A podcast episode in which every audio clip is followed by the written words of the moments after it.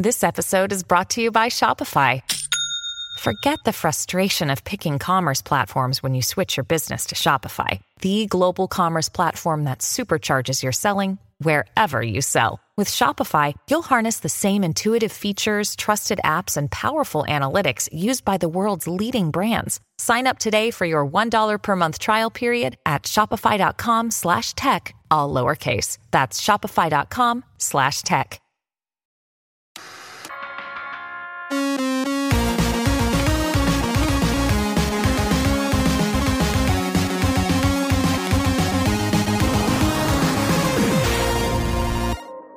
Hey everybody, welcome to this week's weekly roundup, the first of 2023. At the end, I'm going to talk a little bit about some things I'd like to see change on Retro RGB this year, but I don't want to waste anybody's time, so let's just jump right in with everything that's been going on in the past week. First, Todd from RetroFrog has just released an adapter that allows you to mount a 2.5 inch hard drive or SSD into your original Xbox, which originally had a 3.5 inch drive in it.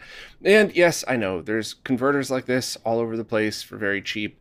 However, so is this. So, this is just one of those awesome things that I really wanted to highlight because it kind of encompasses everything I love about this community and the cool, nerdy stuff that we do.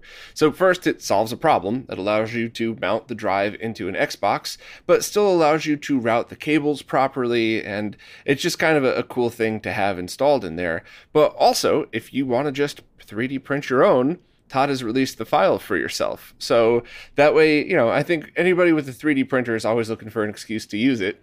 So here you go. But if you just want to spend pretty much the same amount of money you'd have spent on Amazon, but also help out the community and get something cool looking with the X emblem in the middle, you could just buy it right from Stone Age Gamer. So this is just one of those things that I wanted to share because it's not, you know, no offense, Todd, but this isn't exactly revolutionary and game changing, but it's freaking awesome. And it's it's kind of one of those everybody wins scenarios.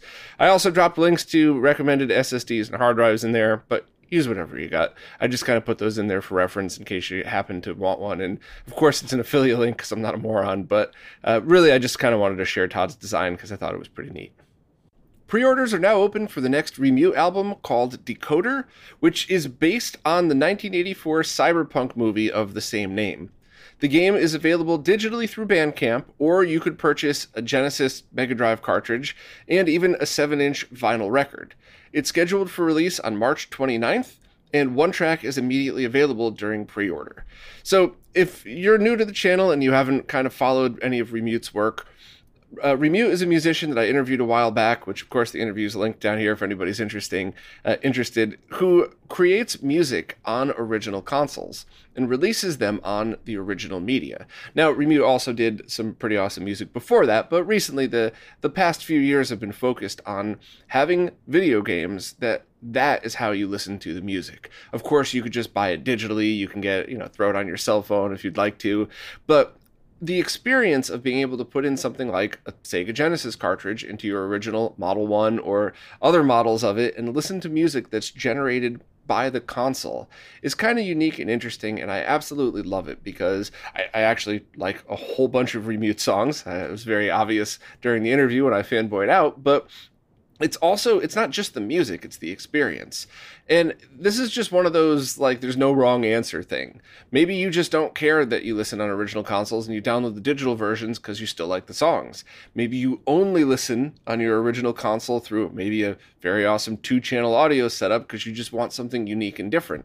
Or maybe you, you just don't like the music and it's not your thing. It's all subjective. It's whatever you want to do but i just love that he's doing all this stuff and hope that he doesn't stop.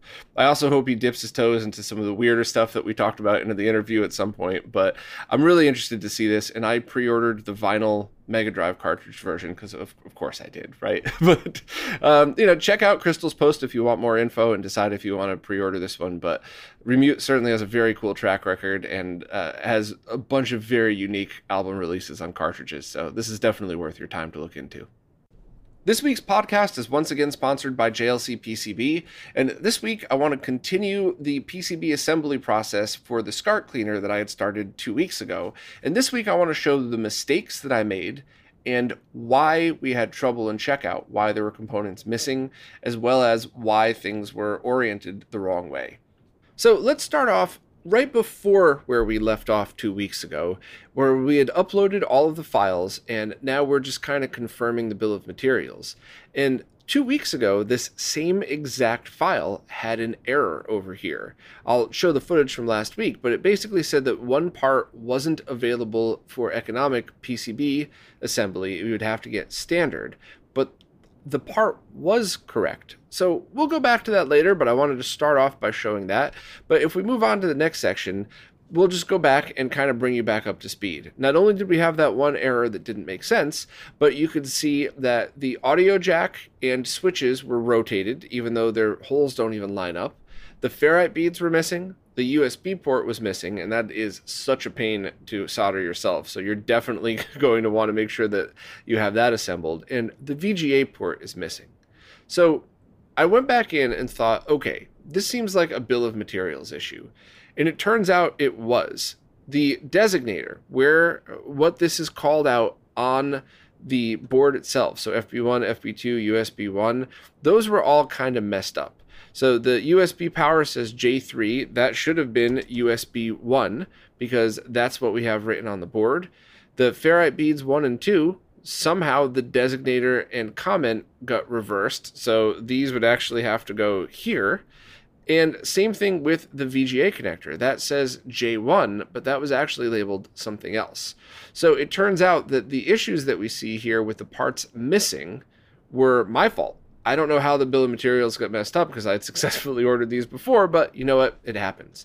Also, what we had found is that one of these components, I can't remember which, so let's just pick, uh, you know, let's just pick this 680K resistor right here. One of these components had said that it was not available uh, and I had to switch to standard manufacturing if I wanted that, which is more expensive and it, it, required a few other different changes that didn't really make any sense. But the part that it called out last week was correct in the BOM, and it was listed as an 0603 component. So it turned out to just be a bug in their system, which is further proven by the fact that we uploaded the same files this week and didn't get that error. So you could go and try to contact JLC PCB, but if it's just a standard component like that was, you could also just change the component to one that's the exact same size, shape, and uh, in different specs, but just a different brand. And that's what I ended up doing. So here's that same page, but with the updated bill of materials. And we see the audio jack, we see all of the different components, the USB power switch, we see the VGA input here, and we don't see any errors on the side. So that looks like we're good to go just by updating the bill of materials. And as the PCB loads, you could also see that the components are now all populated. The VGA port is there, the USB port's there, the ferrite beads, and everything except the SCART port, which, once again, if you're making small quantity assemblies, I would never ask one of these companies to stock something like a SCART port. You're just going to have to get your own. I'm sure if you made 100 or more, they would get it for you. However, we still have the same weird error where the different components here, the switches and the audio jack, are turned sideways. So, of course, I immediately thought, did something else get messed up? If I could have screwed up the bill of materials, did I screw up anything else? But as you could see here, or if you're listening, I'll describe it on for audio only listeners, the easy EDA file where this was created shows everything oriented perfectly. And also in the website itself, after we've uploaded the file, you could see how the holes don't even line up. If we switch to a 3D view and move this component around, you can see that the audio jack is kind of just jammed through the PCB, not lined up to the holes. Same thing with the switches up here. So I think this is a bug in their 3D modeling, which, as long as it's made correctly, I don't really care at all. I just wanted to point this out because the point of me doing these ads is really to help other people who are going down the same road. So I would say if you're doing a small run, like I'm making only five of these just to test out all of the components in the bill of materials, I would just have it made because there's no physical way that these things could fall into place the way that they are. If you're making a run of 100 or, you know, I guess even significant quantities lower than that, it might be worth emailing them just to double check. But the fact that we're using easy EDA and all of these components look fine in the design and they don't look fine here, I think this is just a bug and hopefully they'll get that worked out. But everything else looks okay. All of the other components are here. So let's circle back in a week or two whenever they arrive and see if we actually nailed it or if I messed something else up. Insurrection Industries is now selling a fully shielded S video cable for the Sega Saturn that performs absolutely excellent. Please stick around for the first part of this. I'll do a mini review after, but what you really need to hear, regardless of the console that you're plugging it into, is if you're using an unshielded S video cable, it may actually be worse than composite video in certain scenarios. I showed this by accident in a previous live stream where I tested this, but when you have a composite video cable, all of the interference is in the signal inherently, and everything kind of folds into itself, and it's that blurry mess that I think looks pretty beautiful on a composite, depending on the graphics uh, and, and of the console that you're using. And you know, sort of looks okay on flat panels depending. But when you have an unshielded S video cable, you end up with a very weird effect that it ends up where you get a little bit more sharpness, but you also get a checkerboarding pattern in the background, but there's not enough softness that it blends into itself. So when I was testing unshielded cables, it's actually worse than composite video in a few of the scenarios that I had tested. So it is super important that when you're getting an S video cable for any console that you make sure that it is properly shielded like this one. The price is 25 bucks plus shipping. They're currently in stock and they should be compatible with anything that uses a Saturn mini DIN with the correct pinout, which means all models of the Sega Saturn, uh, at least NTSC. I don't know about PAL, but I think PAL should work as well. And any of those like MiSTer cases with the Saturn mini DINs on them. Um, so that's the basic info. I'll skip to, uh, I'll, I'll, now move along to a little bit more of a review, not a very long one, but if you don't care about this, you could skip to the next section. But I really wanted everybody to hear the whole shielded, unshielded thing. Uh, the next thing I'd like everybody to know before I talk about the quality is that some of the unshielded S video cables I bought were just very cheap AliExpress $10 cables, and some of them were fancy name brand cables that were actually the same thing. They very clearly came from the same factory. You cut them open, it's the same lack of shielding. The cables looked the same. So just because something has a fancy name brand on it does not necessarily mean that it is shielded. So if you look at this and you go 25 bucks, oh, there's one with a fancy name on it for 14 on Amazon. Why am I wasting $10? That's why cuz most likely all the ones that are mass produced out there right now other than this one are probably going to be junk. Uh, now, as for the performance of this cable, the audio lines were each individually shielded, as well as both the Y and C, Luma and Chroma, inside the S video side of things, which resulted in full shielding and minimal interference. So, if you're watching this on video right now, I'm showing one of those unshielded S video cables that has a bunch of checkerboard patterns in the light blue background. However, when I scroll over to the Insurrection Industries one, you could see that there is no checkerboarding and it's a sharper image. So overall, I mean, that should be enough proof. But also, the image wasn't as blown out. It looked right. The cables were the proper impedance. So it's it, there's just a bunch of little other reasons why you want to buy the right cable, and of course, less hum and buzz on the audio lines analog audio sitting next to analog video is always going to have some kind of ground floor to it, but having properly shielded cables reduces hum, especially when bright screens are on. So, overall, I would say that these are my new go to cables. Now, I just want to be fair to other manufacturers. There are absolutely people out there that manufacture S video cables for the Saturn in smaller quantities, but it's impossible for one person to hand make quality cables and keep them in stock in the same level that somebody who's mass producing these cables are. So, uh, you know, I would say these are my recommended ones, but by saying that, I'm not discounting every other seller out there. If you happen to find one in stock from somebody with a good reputation that shows proof that their cables are shielded, then I'm sure those will be fine as well. But I did beat the hell out of these because Matt and Tony are perfectionists, the people who run Insurrection Industries, and they would be very disappointed in me if I wasn't very harsh on these cables.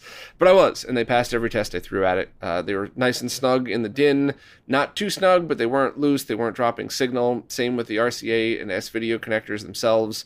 So overall, these are my new go tos. I highly recommend them for anything with a Sega Saturn Mini DIN and uh, you know hopefully they'll be able to make enough to constantly have stock of them because I think this is definitely going to be people's go-to.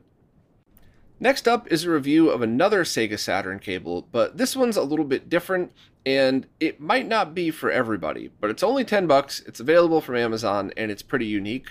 So maybe stick around and hear about it or not. You're always welcome to skip to the next section.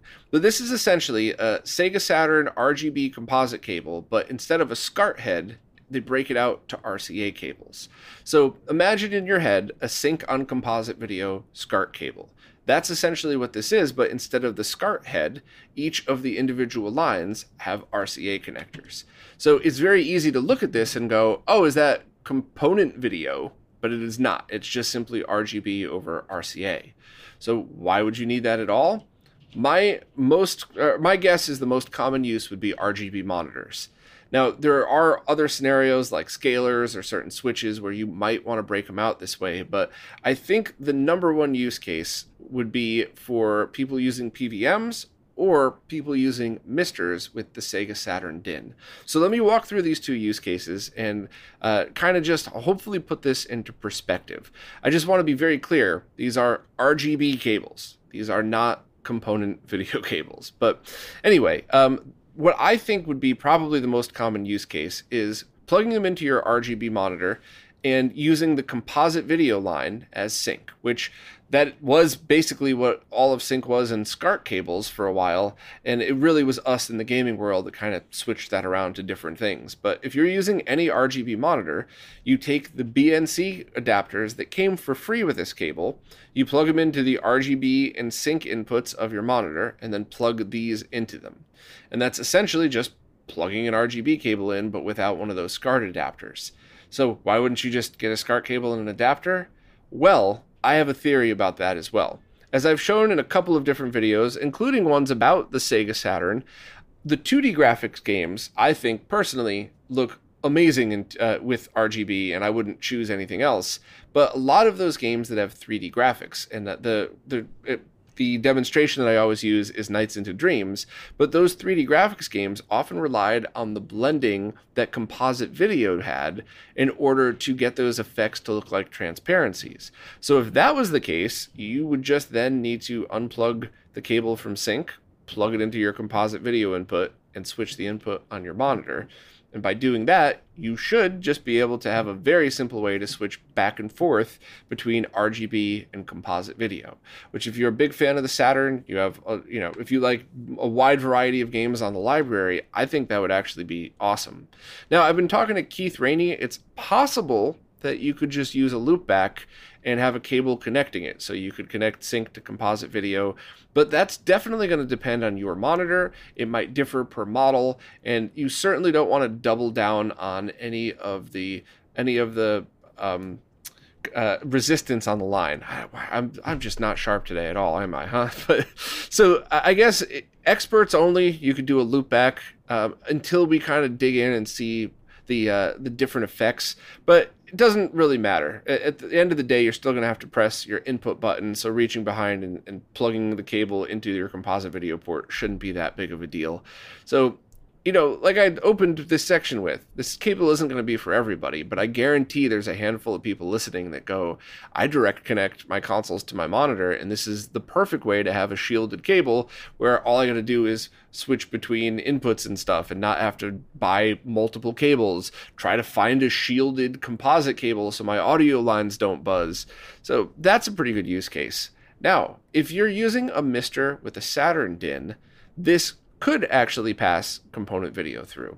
But you have to remember, this is not a function of the cable. The cable, very simply, just passes the signal from the mini DIN to the RCA connectors. You still have to go into your MiSTer, you have to change it, uh, the INI file, and I think there's a dip switch setting on the Retro Castle one in order to enable component video output. So this is not a functionality of the cable, but just the the inherent use case of it passes RGB through means now you could take that Saturn mini or the yeah the Mister with the Saturn mini DIN and use it for RGB, S video, composite video, and component video obviously you would need separate cables for S video, but that's just something that you might want to purchase if you have one of those retro castle cases, or I think there's a few others that use it. So two very specific use cases. This thing is not for everybody, but it's 10 bucks. It seems to be well shielded. It performed great, and I think it's something that if you think maybe you need one, then it's probably worth picking up. Now it's time for this week's MiSTer Updates, care of Lu from Lu's Retro Source. Since there's twice the info this week, I'm going to skim it even more than I normally would. I know that sounds counterproductive, but I just think it's best if people want the details to go directly to Lu's video. But I'm just going to touch upon a couple of things and uh, hopefully get everybody brought up to speed. First, wickerwaka is currently documenting the Irem M92 hardware, which means you could get games like R-Type Leo and, of course, Ninja Baseball Batman. And uh, that is obviously something that's going to be far out if it's just at the documenting the hardware point of view, but that's something nice to look forward to. Also, Antonio Villena is now selling an arcade joystick with a spinner, uh, but as with all arcade sticks, the size of it, size of your hands, you know, all of that comes into play. So check it out and see if it's going to be something you're interested in. But Antonio claims it's low latency and uses Sanwa buttons and a joystick. Also, MiSTer Add-ons has been working on a reflex adapter, uh, which allows you to connect multiple original controllers over USB. And respectfully, this is something that I think really should have its own video. It looks awesome. It seems like it's got a bunch of very neat features. So if you want to see a quick demo, please check out Lu's video. But I'm just going to say it looks really cool, and hopefully I could do some sort of video or stream with it at some point. Uh, next, the Xain'd Sleena core is getting an update to not require the use of two cores when using the 60 hertz option. We talked about that over the past few weeks, so if you like that game, that's going to make things easier. There's also a new release of the PlayStation Core with some extra features and a bunch more bug fixes. And as always, if you want to read some really amazing technical documentation and stories, please sign up for Robert's Patreon. Uh, Darren O has also added some new games to the Alpha Denshi core and Time, Time Soldiers and Sky Soldiers. So if you just use Update All, you should be able to get all of that. Also, Jotego released a new core for the arcade game Chelnov. It's in beta now, so as usual, it's available to Patreon subscribers only. But um, as soon as the core is kind of fleshed out, it'll be available to everybody.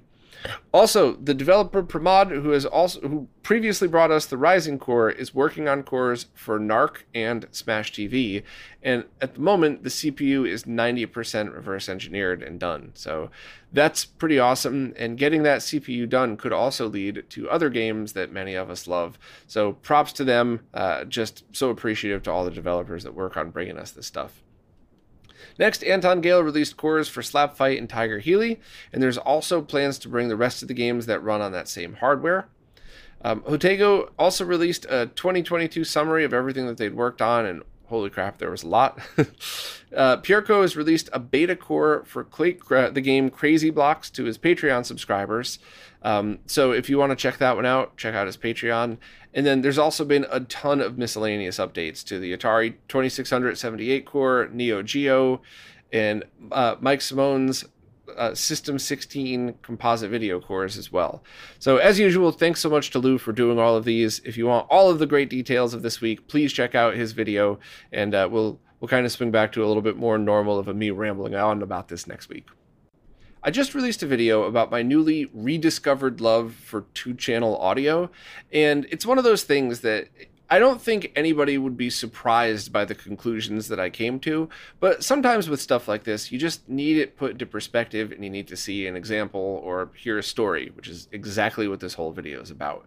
As with all of my videos and guides that are focused on audio, it is subjective and your budget is going to be a giant part of it. Because while I'm very proud that I have made things that are a grand sound better than much more expensive stereos, if you spend a lot of money on really good speakers and an amp, you're going to just blow away anything at a much lower price range. So I do recommend that people watch this just for fun, but here's the basic theory. If you have a grand to spend, spending a thousand bucks on one amp that powers five speakers and five satellite speakers to go with it, that quality of speaker and quality of amp is going to be probably fine. But if you spend that same grand on two really nice bookshelf speakers, nice for the price, and a really nice two channel amp, you're probably going to get a lot better quality sound out of just those two speakers because that's where you put all of your money into two good quality speakers. So, obviously, if you love surround sound and you love having the effects around you,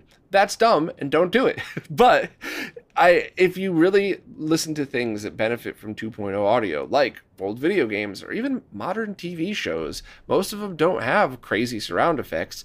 Doing this is probably going to be a, an upgrade from that same amount of money spent on a 5.1 setup. And also, while soundbars absolutely have their place, especially when it comes to space and aesthetics, there is absolutely no chance in hell you're going to spend the same amount of money on a soundbar that you would on two nice speakers and an amp and get better sound out of the soundbar. Some exceptions, of course, I've had some friends tell me about some crazy deals they got where they got a $1,500 soundbar for 500 bucks on some super clearance. It was dinged in the box sale. I'm just talking about normal. You go to a store, you go on Amazon or something. It is almost impossible to get a soundbar or especially like Bluetooth speakers that'll sound just as good as two nice bookshelves or towers and a really nice two channel amp.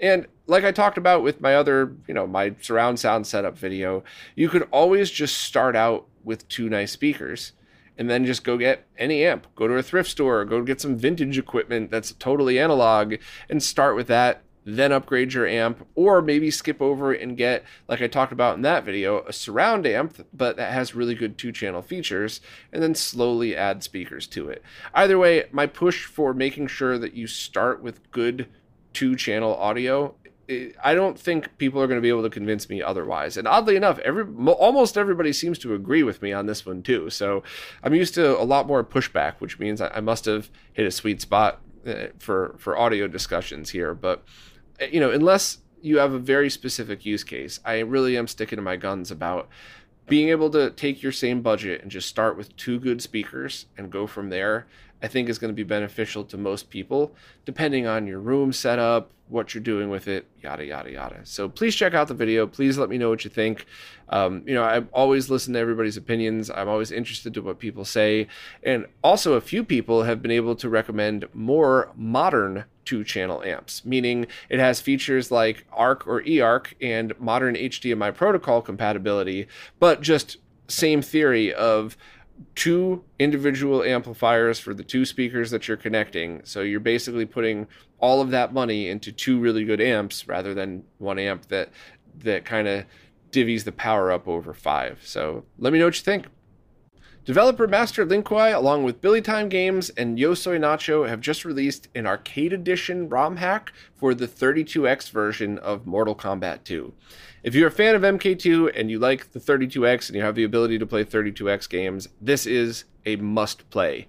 The video that was posted has links to everything that you need to download in it, plus a demo of the game. And also, there are two versions available. There's the standard 32x version, uh, which you need to rename to .32x if you want to use it on a MiSTer. No big deal. And there's also an MSU MD release, which includes the arcade music. So if you're using something like the Mega EverDrive Pro, you'd be able to play this game with the original MK2 arcade soundtrack, which is pretty nuts. Um, so there are way too many uh, fixes and additions and changes to, to go about in here. I could probably fill a full video with them, but please check out the post if you're interested in seeing exactly what's changed. But there's just so many cool features and so many cool additions to this. And for me personally, I will be using this on my arcade machine because there's no loading time on the 32X. So I will be able to fire up the 32X core and start playing a very capable version of MK2 basically immediately. The one thing that you don't get on the MiSTer is the MSU MD soundtrack. And uh, if there's any MiSTer developers out there listening, can you uh, maybe take some, a moment to post in the comments as to why? Because it's either one of two things. It's either SRG 320 just hasn't had time to add it yet because they're working on way more important things like the Saturn core. So that's totally cool. No, no, uh, you know, no, no disrespect there. But is there a technical limitation? Is the, the, the 32x core too big for that plus the msu md audio to be able to fit into it? Because having original arcade soundtracks in those arcade ports would be pretty neat or alternative soundtracks and stuff like that. Um, you know i just think that there's a lot of very cool options that that opens up. And heck uh, maybe somebody would even be able to use that to port like a 32x cd game over um, rather than have them do a core like that, maybe we could use the CD quality audio. And, and I don't really know. That's just a random guess. I get no clue what I'm talking about with that one, but I'm just kind of pontificating because the 32X is a finicky beast. I've never owned one that consistently worked right, and I've owned a lot. I hear a lot of people say they've theirs has always worked fine, and you know that's nice, but mine haven't. So I, am a little bit jealous, not gonna lie. So uh, using MiSTer for me is absolutely my go-to for 32x. Um, uh, for when I really want to sit down gaming session, not doing some analysis or some fun experiment. So if anybody would mind just kind of chiming in and letting us know is it possible to eventually add this in? Is it a technical thing? Do we just have to be patient and wait for uh, for other more important things to be done first? But either way, I think the most important thing is that if you're a fan of MK2 and you have the ability to play a 32x ROM, you need to check this out because Master Lin Kuei did a phenomenal job, and this is really cool to look at. Before I go, I just want to give a kind of short overview on my retro RGB goals for 2023, just to kind of keep everybody in the loop, but also to take your suggestions. Because if you think I'm going down the wrong path, or if you have something that you want added on to this, so many of the very cool things I've done came from you, which is why I want to talk about it here. But if you don't care, just drop off. There's going to be nothing after this. But I think my goal for the first part of 2023 is going to be to update the website itself. And it's kind of a chicken and the egg thing because if I don't spend enough attention on YouTube, I don't get the promotion that I need because YouTube is basically the best promotional tool for the website, which also means I don't make enough money to be able to pay my bills. So it's kind of like a chicken and the egg thing of, you know, the website is what's going to last the longest, and that's what's been so much of a help to so many people because everything you need is right there. But if I stop doing YouTube stuff and focus on that, then I drop income. So it's one of those you know, it's one of those things that I got to just kind of figure out how to do it. So um, I'm probably not going to do too many fancier videos in the next few months. I'm going to try. There's at least one or two that I really want to do, uh, both because I think you would think it's interesting, but both because I just really want to. but I'm going to try to focus on getting the website updated, getting the guides redirected over to the wiki. So that would help build the wiki's popularity so people understand that's where you go for the you know the tech stuff now. But i also want to redo the flow of each of the sections so people could go in and be like i got a super nintendo. All right here's the cables i need. Here's all of the awesome homebrew stuff that's available for it. And really kind of dig into that as well. Um, and then I'm also going to be doing a little more of a push on social media because it's just a, a, time thing for me to spend a little bit more time each week on fancy thumbnails for this video. Shout out to Mason Conrad for helping me with that, of course, adding some hashtags and stuff. And also, every time I do any other kind of mini review, maybe I'm going to be doing like a one minute TikTok style video where I just promote the mini review and say, here's the full live stream. If you want the boring version, check out this week's podcast at timestamp one, two, three, four, five if you want the short review here, and try to promote stuff that way and see if that helps. That might be a massive failure. And if it starts to get annoying, please let me know. But don't just be like, this is annoying. Tell me why. I also think I'm not going to do YouTube shorts uh, because that just seems to piss off people and it, I get no views on those. But if you think I'm wrong, definitely jump in because I've heard a lot of people say that you have to do those if you want to continue to get promoted in the algorithm who knows what's true or not anymore. I, I don't really know. But so that's basically it. I have to concentrate on the website.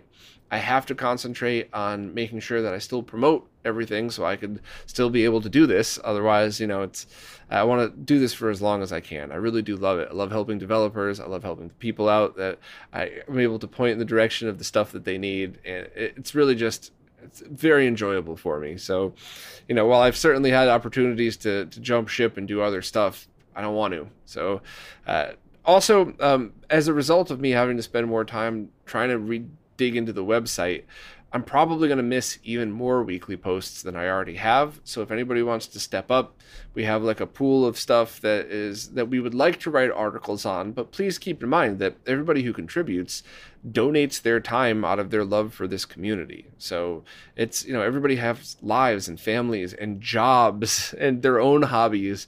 So every single post that's on this site that's not mine, I truly, truly appreciate. And I just have so much love for the contributors. So if you feel like throwing your hat into the ring, I would really appreciate that. Even for just one offs. Like uh, Drew found some of the source code for MK2, and I've been trying to keep up with those live streams, but there's like five hours of live streams, and I don't have the time to watch those and put it into a post. So maybe some of the MK Plus crew would donate their time, even people in that awesome Discord over there. So anything you could do to help promote other people would be amazing. Um, I'm going to try to continue to do the tech um, the tech focused stuff that I do because I think I'm good at it. And I think that there aren't a lot of other people approaching it the way I do. So I'm basically going to stick to what I'm good at, stick to what I know, and jump in when there's other stuff out there. But if you have anybody that out there that wants to help contribute, and you know, even if it's just on rare occasion, feel free to step on up. We are all perfectionists and very picky. So, you know, please keep that in mind. We're all respectful, but we're all pretty you know pretty picky about the stuff that we post and how we format. So definitely no copy and paste jobs here. We, everybody that contributes does an amazing job, and you know I know that's kind of a rude thing to say. Hey, please help if you want to, but make sure you're good enough. It's a, a douchebag thing to say, but I'll own it because every other one of the contributors has done an amazing job as well. So, so I guess that pretty much sums it up. Website, social media promotion. Cross my fingers to make sure I could continue to do this for the rest of the year and maybe even next year too. So as always, thank you to everybody who watches, listens, but also and especially people who just spread the word about this and who mention things like, "Oh yeah, you know, this was a big help," but that you know, if you if you like it, sign up for Floatplane, Float Plane or Patreon so that you could keep going. Or hey, I don't have the money to to subscribe to people every month, but I'm just gonna use that Amazon or that eBay link to buy the same exact thing I was gonna buy anyway at the same price, but we could help continue retro RGB going by giving them a few pennies or something off of each purchase. So thank you to everybody who keeps this going. I, I truly mean that, and I want to continue to do this for as long as I can. So thank you all very much. Uh, there won't be any lengthy rants like this about you know about the future maybe in the q and a's but i'll keep them out of the weeklies uh, weekly roundups i just kind of wanted to paint a picture for 2023 and cross our fingers to hope that i can make it awesome